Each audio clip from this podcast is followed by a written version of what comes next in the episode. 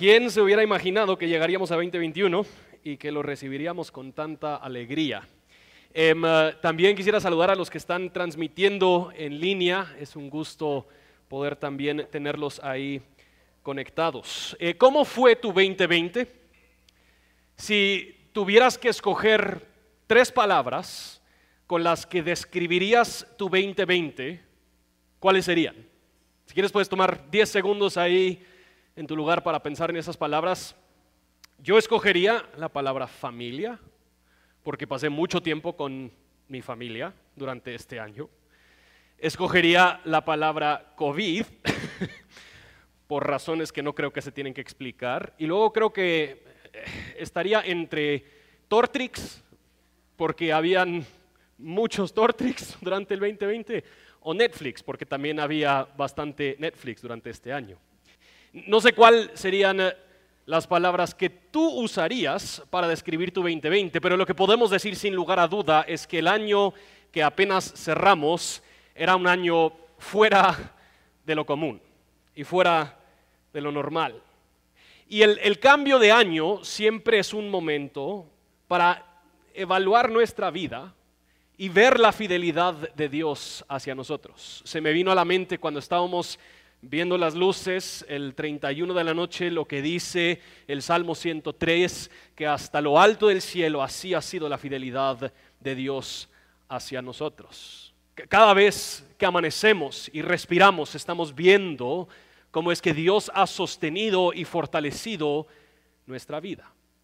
Y estos ritmos de cambio de año siempre nos llevan a evaluar. Y muchas personas empiezan a pensar en sus metas y en sus planes para el otro año, pero también es un momento excelente para detenernos y evaluar cómo ha sido nuestro caminar con Dios durante el 2020.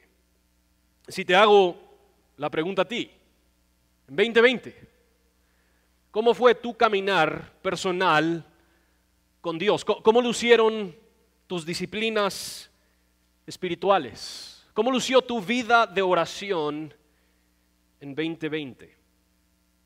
Hoy hemos querido apartar el primer domingo y esto eh, lo hemos aprendido un poquito del, del pastor John Piper. Ellos siempre apartan el primer domingo del año y tratan ellos un domingo específicamente hablando de la oración. Y eso es lo que hoy nosotros vamos a hacer.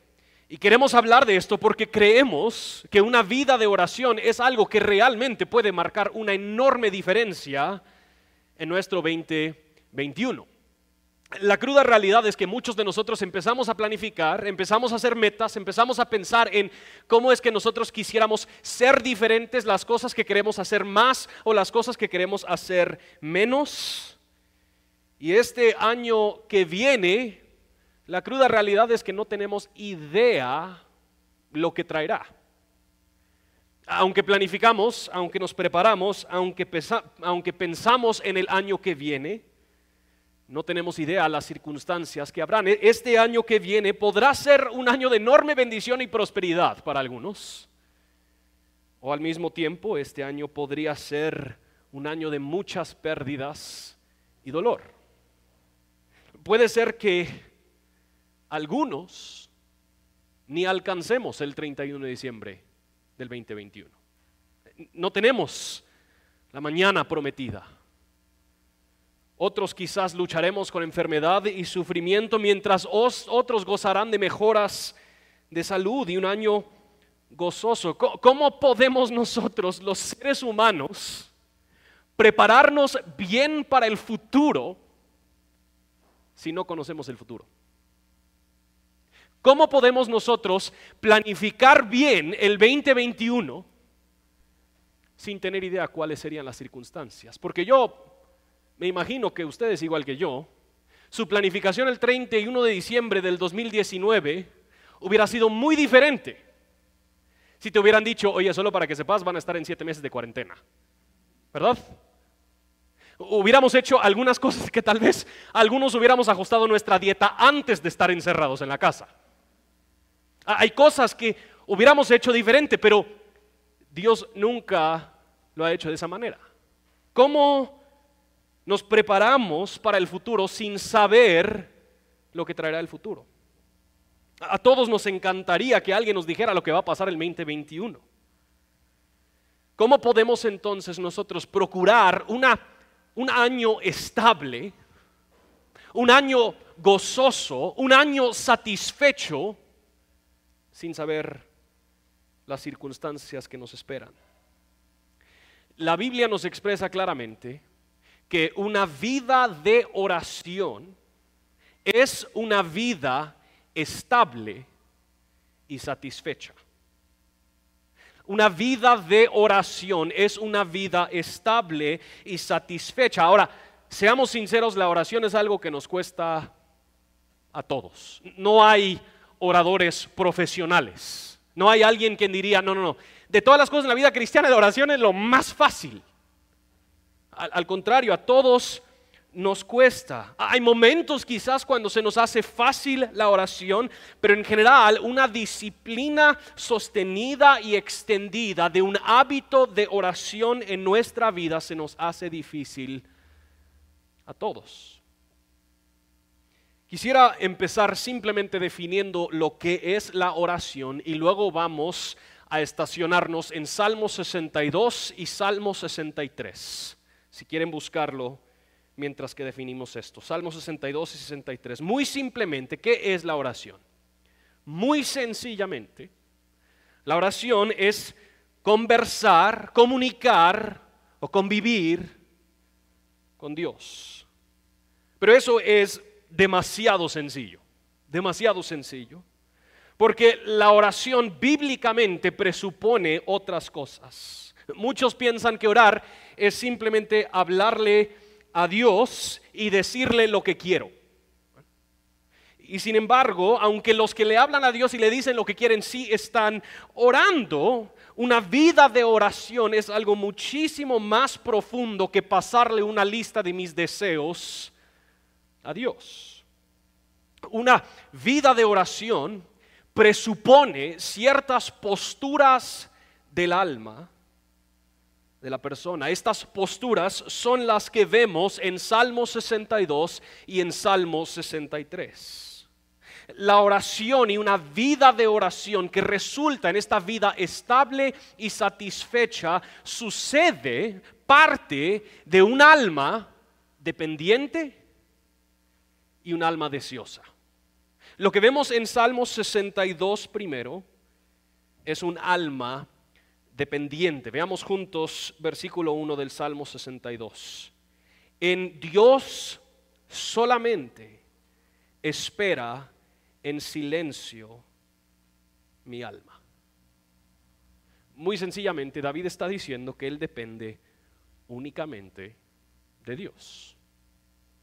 Y esa dependencia la demuestra en su silencio delante de Dios. Ya, ya, no hay palabras que David puede expresar para cambiar su situación. Él, él, no está diciendo que yo le voy a decir a Dios lo que él debería hacer. Más bien su dependencia, su confianza, su fe en la bondad de Dios se demuestra en el hecho de que David ya no está hablando. Más bien él confía en la obra que Dios hará. Él no está intentando torcerle el brazo a Dios, no está intentando negociar con él. Él depende únicamente de Dios, sea cual sea su obra. El silencio en muchas partes de la Biblia es una muestra, una manifestación de confianza. El silencio en la presencia de Dios es una muestra que la ansiedad y el afán se ha apagado ya no hay palabras ni actividad, más bien únicamente hay silencio en la presencia de Dios. Y a veces, a veces, el mismo silencio es un acto de oración. Los que somos papás entendemos esto. A veces los niños en la noche se despiertan, tres, cuatro de la mañana, y están con miedo. Hay cierto temor, hay cierta ansiedad, quizás estaban teniendo alguna pesadilla o vieron algo y, por lo tanto e, ellos están pensando en eso y les da miedo. Y a mí en lo personal me ha tocado las 3, 4 de la mañana. ¿Y, qué hacemos los papás? Algunos, lo que me ha tenido que suceder un par de veces, nos vamos al cuarto donde nuestros hijos. He dormido yo sobre el piso del cuarto de mis hijas. Y algo sumamente interesante sucede con sus temores cuando ellas saben que su papá ya está en el cuarto. ¿Verdad?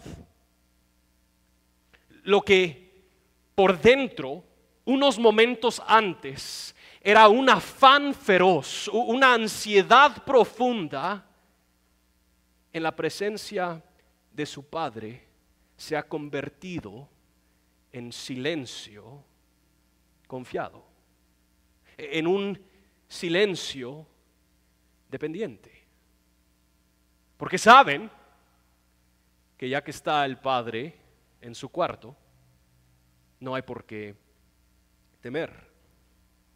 Ahora, la verdadera realidad es que en muchos casos lo que les da miedo a nuestros hijos ni se compara a lo que realmente les debería dar miedo. ¿Verdad?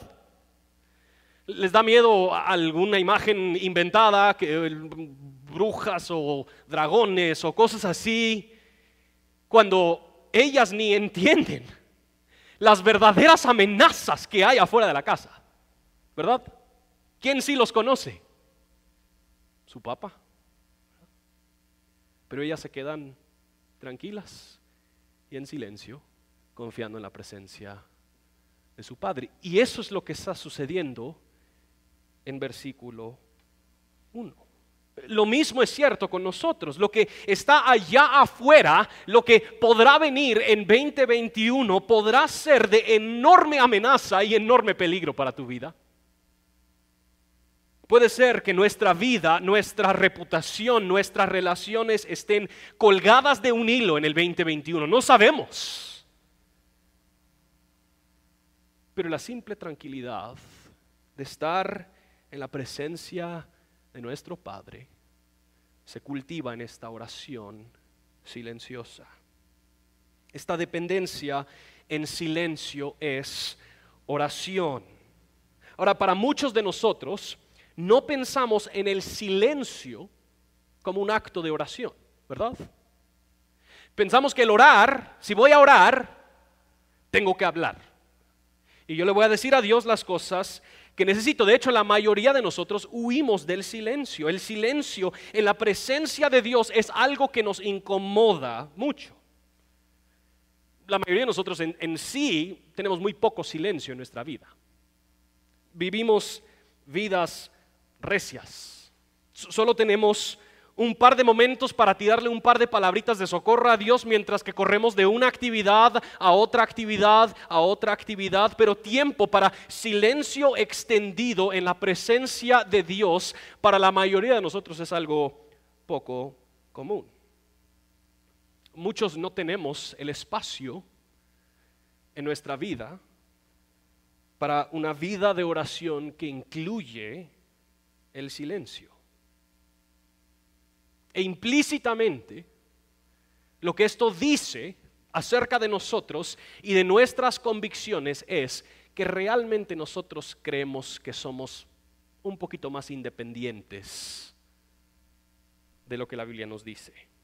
Si no tenemos tiempo para estar en la presencia de Dios por un tiempo extendido, con o sin palabras, lo más probable es que nos creemos bien, solos, o, muy sencillamente, la falta de oración en nuestras vidas manifiesta nuestro orgullo. Manifiesta que creemos que, que Dios es un plus, es un bono si hace algo. Pero en general voy a estar bien. Además de eso, el silencio en la presencia de Dios es valioso en sí. Cuando damos espacio y el tiempo para el silencio esperando en Dios, el mismo Espíritu Santo sigue obrando. Y en muchos casos, en ese silencio nos redarguye de pecado. En ese silencio trae a la mente personas por quien deberíamos orar o a quienes deberíamos servir. En ese silencio trae a la mente las ansiedades y los afanes que hay sucediendo, pero muchos de nosotros simplemente no tenemos el espacio para en Dios solamente esperar en silencio.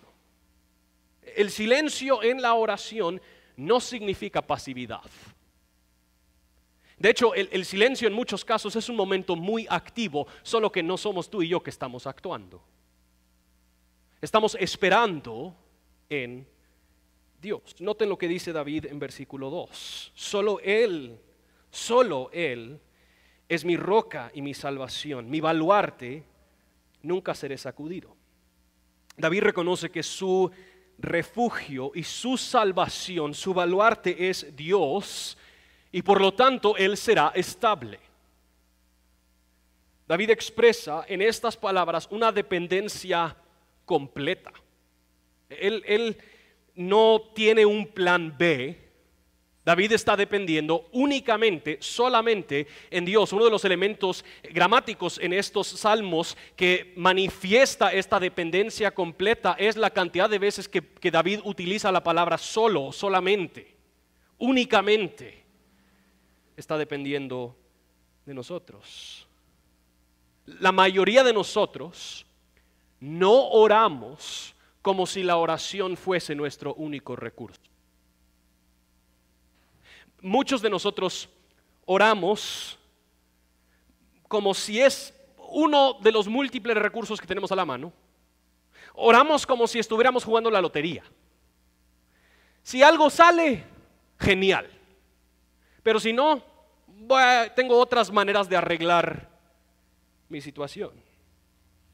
Pero David no ora así, David ora con plena dependencia. Y para orar de esta manera significa que David ha dejado de depender de todo lo demás.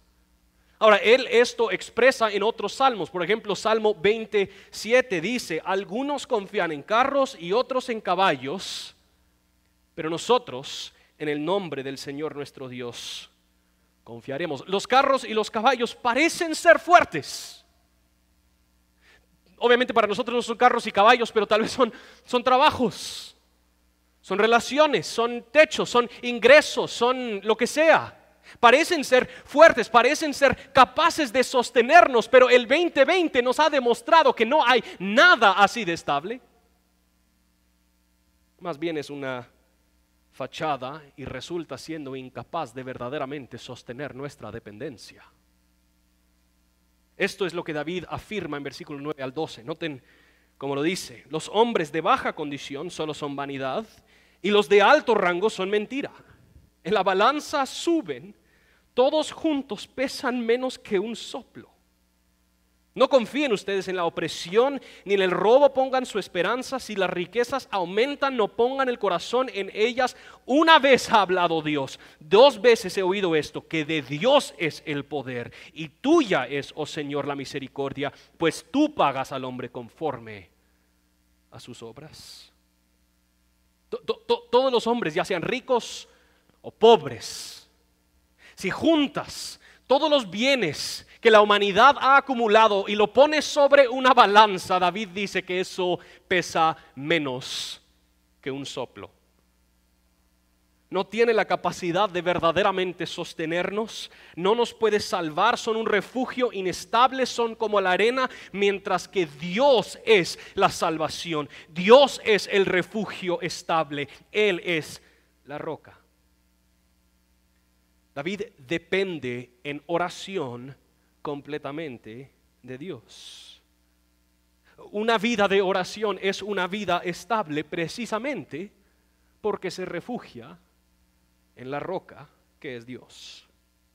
Ahora él vuelve a repetir casi lo mismo en versículos 5 al 7. Alma mía, espera en silencio solamente en Dios pues de Él viene mi esperanza. Solo Él es mi roca y mi salvación, mi refugio. Nunca seré sacudido. En Dios descansan mi salvación y mi gloria. La roca de mi fortaleza, mi refugio está en Dios. Él está afirmando casi exactamente lo mismo que Él dijo en versículo 1 y 2.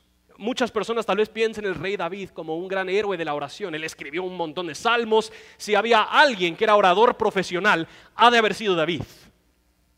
Pero me encanta como él lo expresa al principio de versículo 5. Él dice, alma mía, espera en silencio solamente en Dios. Para David esta postura de dependencia también era una lucha. Él está negociando con su propia alma. Él está apelando a su propia alma a que asuma esta postura de dependencia y de silencio delante de Dios. Él está clamando, rogando, convenciéndole a su propia alma a independiente lo que ella siente que dependa de Dios en silencio.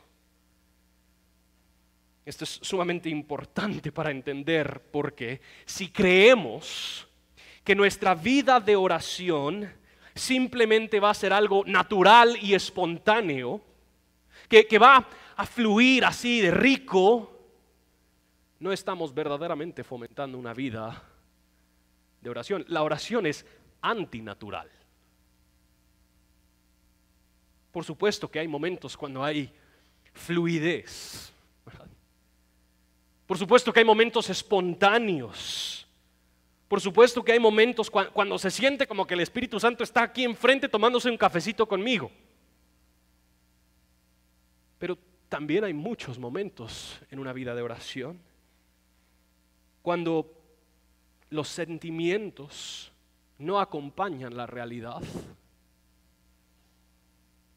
Hay, muchos momentos donde la oración se siente seca y sin vida. Y es en esos momentos donde verdaderamente empezamos a cultivar una vida de oración. Eso es lo que David está haciendo. Él está convenciendo a su alma a que espere, a que dependa de Dios. Para muchos de nosotros, cuando los sentimientos ricos producidos por la oración empiezan a menguar, solemos abandonar la oración. Esto únicamente demuestra que muchos de nosotros hemos dependido más de los sentimientos que nos puede generar la oración que del Dios a quien estamos orando. Determinamos el éxito de nuestra oración no por si convivimos con Dios, sino por cómo nos hizo sentir. Y no por las verdades establecidas en las escrituras. Es como si David estuviera diciendo en versículo 5, alma mía, yo sé que no lo sientes así. Yo sé que estás cansada, abatida. Yo, yo, sé que el 2020 ha sido un año completamente diferente cualquier otro año que hubieras esperado. Alma mía, yo, yo, yo, sé lo que tú percibes, pero lo que tú percibes, lo que tú sientes, no me interesa. La verdad es que yo voy a depender de Dios únicamente. Yo voy a permanecer aquí en oración, en silencio delante de Él. Tú, alma mía, tú no mandas. Tú no determinas lo que es cierto. Yo confío únicamente en Dios y no lo que tú, pobre alma mía, me puedes llegar a decir. Y David lo cree tanto que él llega a proclamárselo a todo el pueblo, en versículo 8. Confíen en él en todo tiempo. Oh pueblo, derramen su corazón delante de él. Dios es nuestro refugio. Ahora vemos el polo opuesto a este silencio la oración incluye todo el rango, desde el silencio en la presencia de Dios hasta el derramamiento de todo lo que está sucediendo en nuestro corazón delante de Él. Así que te, pregunto, hermano, hermana, así luce tu vida de oración. Muchos estamos buscando mayor estabilidad en el 2021. El 2020 era demasiado caótico, demasiado inesperado. Muchos nos sentimos débiles y frustrados, enojados. Pero la Biblia nos llama a un plano más alto, recordándonos que la estabilidad no depende de nuestras circunstancias, sino que nuestra alma puede encontrar estabilidad independiente de las circunstancias, dependiendo de Dios. Paul Miller, en su libro Fenomenal, se llama Una vida de oración, si no lo has leído, ponlo en tu listado para el 21. Él dice lo siguiente, tenemos una reacción alérgica a la dependencia. No obstante, esa es la condición del corazón más necesaria para una vida de oración. Un corazón necesitado es un corazón que ora. La dependencia es el latido de la oración.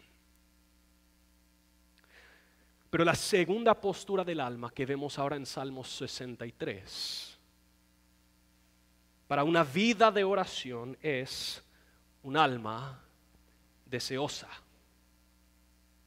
Noten cómo inicia David en versículo 1. Oh Dios, tú eres mi Dios. Te buscaré con afán. Mi alma tiene sed de ti, mi carne te anhela. ¿Cuál tierra seca y árida donde no hay agua? Él está usando lenguaje de mucha pasión. Noten versículo 4 y 5. Así te bendeciré mientras viva en tu nombre, alzaré mis manos como con médula y grasa está saciada mi alma, y con labios jubilosos te alaba mi boca. ¿En tu vida has comido algo tan delicioso que casi te lleva a gritar? E, eso es más o menos lo que le está sucediendo ahorita a David. Él está comparando la manera en la que Dios lo ha satisfecho a él, a como uno se siente tan satisfecho comiendo una comida extremadamente deliciosa. Esta metáfora lo está utilizando para hablar de lo profundo y casi hasta lo terrenal que son los deseos que Dios satisface. Es increíble darnos cuenta que la Biblia no menosprecia nuestros deseos. Al contrario, la Biblia nos anima a considerar nuestros deseos y considerar tanto su fuente como su satisfacción. Según la Biblia, no es malo desear, no es malo anhelar.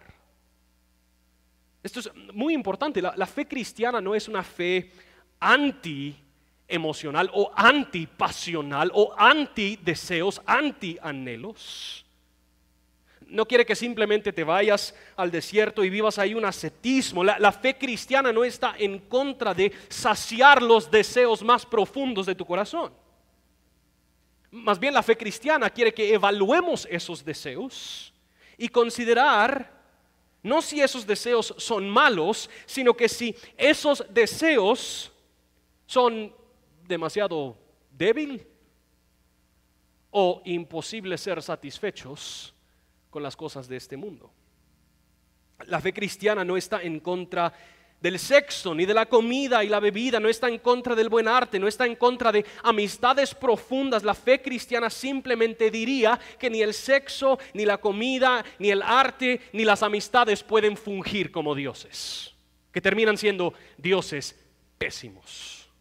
Son incapaces de saciar tus deseos más profundos, que por debajo de tus deseos para el sexo, la comida, bebida, arte, amistad, por debajo de eso hay toda una serie de deseos que es imposible que estos sean saciados con algo de este mundo. De la misma manera que solemos depender de las cosas equivocadas como carros y caballos, también buscamos saciar nuestros deseos con las cosas equivocadas. Y la realidad es que hay deseos en el alma que no son saciados con las cosas de este mundo. Hay muchos que sí, tenemos hambre, comemos. Tenemos sed, bebemos. Tenemos sueño, dormimos. Creo que sí es Lewis es el que mejor ha explicado este concepto. Noten lo que él dice y es una cita que seguro que lo he usado antes, pero escúchala como si es su primera vez, por favor, por el, bienestar de su querido pastor. ¡Wow! ¡Qué buena cita! Algo así.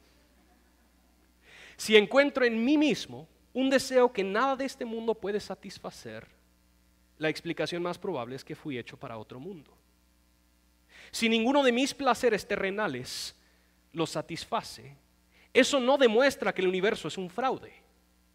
Probablemente los placeres terrenales nunca estuvieron destinados a satisfacerlos, sino solo excitarlos, a sugerir lo auténtico.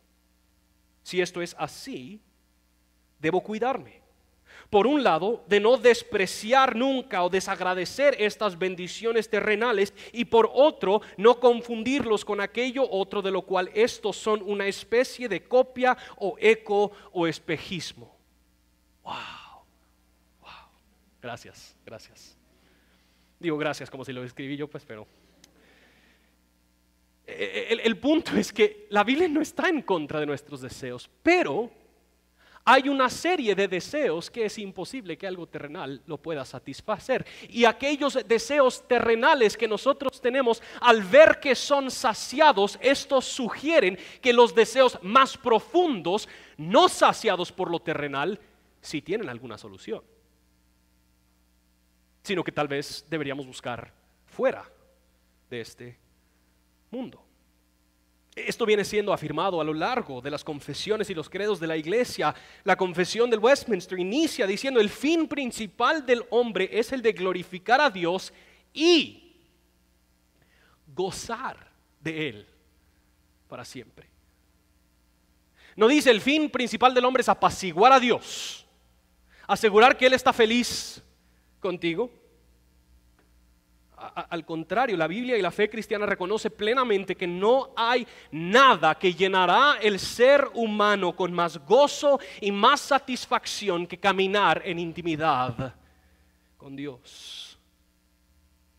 Si, si tú caminas en intimidad con Dios, si procuramos cultivar una vida de oración, la Biblia nos promete que jamás llegarás al fin de las bondades de Dios.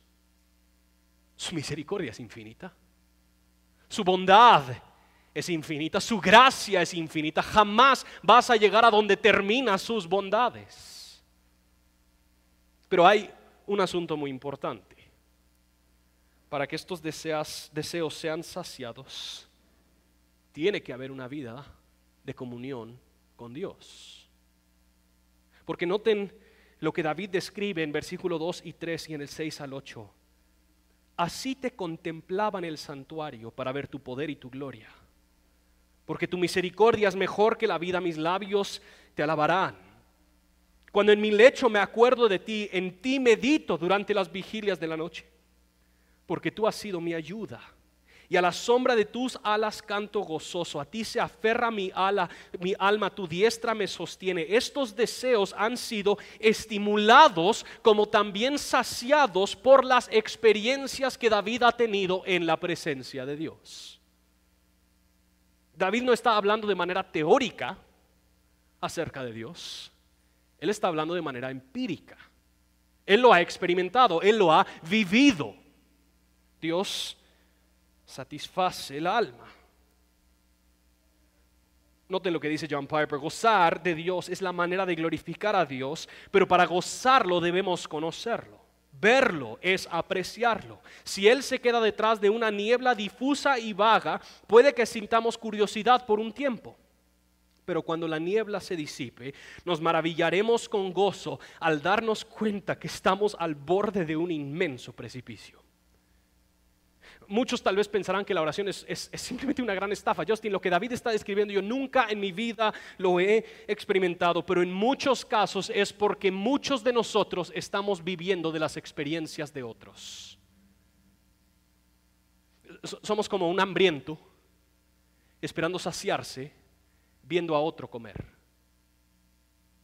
Esta satisfacción producida en la oración solo sucede en la medida que nosotros cultivamos esta vida en nosotros. Tú, mismo tendrás que apartarte a solas con Dios para conversar y convivir con Él y a lo largo del tiempo, como cualquier relación, verás cómo tu intimidad con Él crece y crece. Noten lo que dice James K. Smith, el hambre del corazón es infinita por lo que finalmente se decepcionará con cualquier cosa meramente finita. O Agustín lo ha dicho tal vez antes que todos, nuestro corazón está inquieto hasta que descansa en ti. Los deseos que tiene tu corazón no son malos, pero a menudo buscamos saciarlos con aquello que es deficiente, incapaz de realmente llenarnos. Y te tengo un gran secreto, esto es el secreto del 2021. Si quieres gozo verdadero, satisfacción infinita y plena, eso solo lo encontrarás en comunión con Dios. Una vida de oración es una vida estable porque depende de Dios y satisfecha porque es saciada por Dios. La verdad, hermanos y hermanas, y con esto termino, les prometo, no tenemos nosotros que generar dependencia en nuestra alma, ni tenemos que generar deseo en nuestra alma. Dependientes y deseosos ya lo somos. La pregunta no es si en el 21 serás tú dependiente o serás tú deseoso. La pregunta realmente es de qué dependerás y qué saciará tus deseos.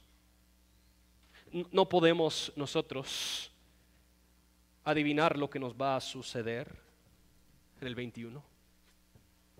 Lo que podemos decir es independiente, sean cuales sean las circunstancias, solo hay estabilidad y satisfacción para el 2021 en una vida de oración.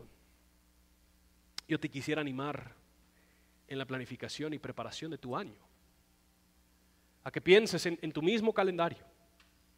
Tal vez es apartar 10 minutos todos los días en algún espacio donde puedes alejarte del ruido, apartarte de las personas. Tal vez puedes poner una alarma de cinco minutos y pasar ahí cinco minutos en silencio en la presencia de Dios. Tal vez puedas empezar orando este primer versículo de Salmo 62. En Dios solamente espera mi alma en silencio. Y ahí, esperar. Y, y cuando suena la alarma, puedes tomar los últimos cinco minutos para derramar tu corazón delante de Dios explicarle los afanes y las ansiedades que tienes. Porque de Él dependemos y solo Él satisface. Dios queremos ser una iglesia dependiente y deseosa de ti. No queremos depender de nada más. No queremos depender del talento humano, de las estrategias humanas, no queremos depender de nuestros planes, nuestras ideas, nuestra creatividad, queremos depender únicamente de ti. Y Señor, queremos desear profundamente conocerte. Tenemos sed de ti, hambre de ti. Llénanos, oh Señor. Es el nombre de Jesús que oramos.